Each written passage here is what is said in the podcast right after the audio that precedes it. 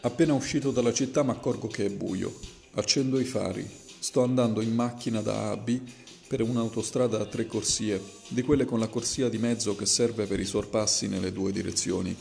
A guidare di notte anche gli occhi devono come staccare un dispositivo che hanno dentro e accenderne un altro, perché non hanno più da sforzarsi a distinguere tra le ombre e i colori attenuati del paesaggio serale la macchiolina delle auto lontane che vengono incontro o che precedono, ma hanno da controllare una specie di lavagna nera che richiede una lettura diversa, più precisa ma semplificata, dato che il buio cancella tutti i particolari del quadro che potrebbero distrarre e mette in evidenza solo gli elementi indispensabili, strisce bianche sull'asfalto, luci gialle dei fari e puntini rossi.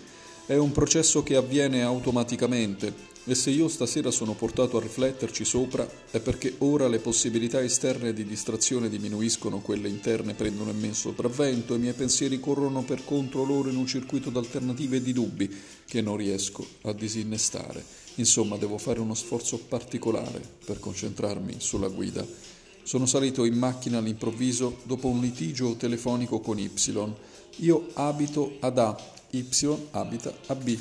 Non prevedevo di andarla a trovare stasera, ma nella nostra telefonata quotidiana ci siamo detti cose molto gravi. Alla fine, portato dal risentimento, ho detto a Y che volevo rompere la nostra relazione. Y ha risposto che non le importava e che avrebbe subito telefonato a Z, mio rivale. A questo punto uno di noi due, non ricordo se lei o io stesso, ha interrotto la comunicazione. Non era passato un minuto e mi ero già reso conto che l'occasione del nostro litigio era poca cosa in confronto alle conseguenze che stava provocando. Richiamare Y al telefono sarebbe stato un errore. L'unico modo di risolvere la questione era di fare una corsa a B e avere una spiegazione con Y a faccia a faccia. Eccomi dunque su questa autostrada che ho percorso centinaia di volte a tutte le ore e in tutte le stagioni, ma che non mi era sembrata mai così lunga. Per meglio dire, mi sembra di aver perduto il senso dello spazio e quello del tempo. I coni di luce proiettati dai fari fanno sprofondare nell'indistinto il profilo dei luoghi. Le cifre dei chilometri sui cartelloni e quelle che scattano nel cruscotto sono dati che non mi dicono niente, che non rispondono all'urgenza delle mie domande su cosa Y sta facendo in questo momento, su cosa sta pensando. Intendeva davvero chiamare Z o era solo una minaccia buttata lì per ripicca? E se diceva sul serio, l'avrà fatto immediatamente dopo la nostra telefonata, o avrà voluto pensarci sopra un momento, lasciar sbollire l'arrabbiatura prima di decidere. Z abita come me ad A. Ama da anni Y senza fortuna. Se lei gli ha telefonato invitandolo, lui certo si è precipitato in macchina a B, quindi anche lui sta correndo su questa autostrada. Ogni macchina che mi sorpassa potrebbe essere la sua, e così ogni macchina che sorpasso io. Assicurarmene è difficile. Le macchine che vanno nella mia stessa direzione sono due luci rosse quando mi precedono e due occhi gialli quando le vedo seguirmi nello specchietto retrovisore. Nel momento del sorpasso posso distinguere tutt'al più che tipo di macchina è e quante persone ci sono a bordo, ma le auto col solo guidatore sono la grande maggioranza e quanto al modello non mi risulta che la vettura di Z sia particolarmente riconoscibile. Come se non bastasse, si mette a piovere. Il campo visuale si riduce al semicerchio del vetro spazzolato dal tergicristallo. Tutto il resto è oscurità striata o opaca. Le notizie che mi vengono da fuori sono solo bagliori gialli e rossi deformati da un vortice di gocce.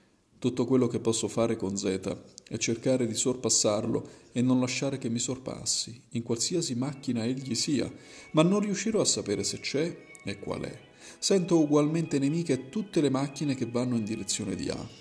Ogni auto più veloce della mia che bussa affannosamente con l'indicatore di direzione nello specchietto per chiedermi strada provoca in me una fitta di gelosia e ogni volta che davanti a me vedo diminuire la distanza che mi separa dalle luci posteriori di un rivale, è con un balzo di trionfo che mi getto nella corsia centrale per arrivare da Y prima di lui. Mi basterebbero pochi minuti di vantaggio Vedendo con che prontezza sono corso da lei, Y dimenticherà subito i motivi del litigio. Tutto tra noi tornerà come prima. Z arrivando comprenderà d'essere stato chiamato in causa solo per una specie di gioco tra noi due. Si sentirà un intruso, anzi forse già in questo momento Y si è pentita di tutto quel che mi aveva detto, ha cercato di richiamarmi al telefono, oppure anche lei ha pensato come me che la cosa migliore era venire di persona, si è messa al volante. Ecco che ora sta correndo in senso opposto al mio su questa autostrada. Adesso ho smesso di stare attento alle macchine che vanno nella mia stessa direzione e guardo quelle che mi vengono incontro e che per me consistono soltanto nella doppia stella dei fari che si dilata fino a spazzare il buio dal mio campo visuale, per poi sparire di colpo alle mie spalle, trascinandosi dietro una specie di luminescenza sottomarina. Y ha una macchina di modello molto comune, come la mia del resto. Ognuna di queste apparizioni luminose potrebbe essere lei che corre verso di me. A ognuna sento qualcosa che mi si muove nel sangue come per un'intimità destinata a rimanere segreta. Il messaggio amoroso diretto esclusivamente a me si confonde con tutti gli altri messaggi che corrono sul filo dell'autostrada. Eppure non saprei desiderare da lei un messaggio diverso da questo. M'accorgo che correndo verso Y, ciò che più desidero non è trovare Y al termine della mia corsa. Voglio che sia Y a correre verso di me. È questa la risposta di cui ho bisogno, cioè ho bisogno che lei sappia che io sto correndo verso di lei, ma nello stesso tempo ho bisogno di sapere che lei sta correndo verso di me. L'unico pensiero che mi conforta è pure quello che mi tormenta di più. Il pensiero che se in questo momento Y sta correndo in direzione di A anche lei, ogni volta che vedrà i fari di un'auto in corsa verso B, si domanderà se sono io che corro verso di lei e desidererà che sia io e non potrà mai esserne sicura. Ora due macchine che vanno in direzioni opposte si sono trovate per un secondo affiancate. Una vampata ha illuminato le gocce della pioggia e il rumore dei motori si è fuso come in un brusco soffio di vento.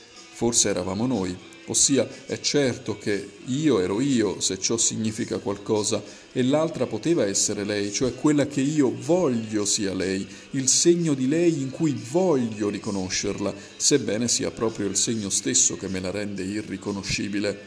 Correre sull'autostrada è l'unico modo che ci resta, a me e a lei, per esprimere quello che abbiamo da dirci, ma non possiamo comunicarlo né riceverne comunicazione finché stiamo correndo. Certo mi sono messo al volante per arrivare da lei al più presto, ma più vado avanti, più mi rendo conto che il momento dell'arrivo non è il vero fine della mia corsa.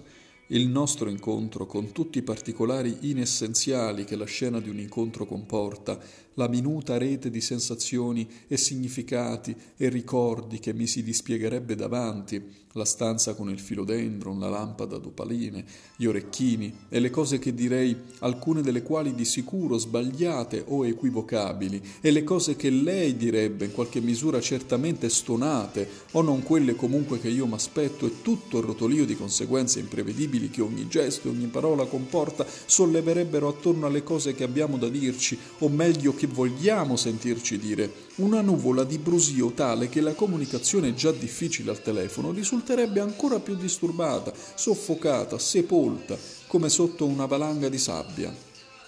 È per questo che ho sentito il bisogno, anziché continuare a parlare, di trasformare le cose da dire in un cono di luce lanciato a 140 all'ora, di trasformare me stesso in questo cono di luce che si muove sull'autostrada, perché è certo che un segnale così può essere ricevuto e compreso da lei senza perdersi nel disordine equivoco delle vibrazioni secondarie, così come io per ricevere e comprendere le cose che lei ha da dirmi vorrei che non fossero altro, anzi vorrei che lei non fosse altro, che questo cono di luce che vedo avanzare sull'autostrada a una velocità, dico così a occhio, di 110-120.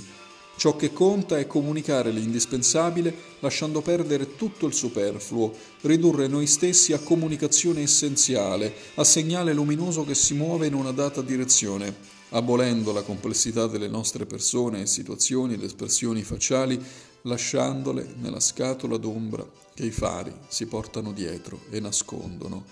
La Y che io amo in realtà è quel fascio di raggi luminosi in movimento e tutto il resto di lei può rimanere implicito e il me stesso che lei può amare, il me stesso che ha il potere di entrare in quel circuito d'esaltazione che è la sua vita affettiva, è il lampeggio di questo sorpasso che sto per amor suo e non senza qualche rischio tentando.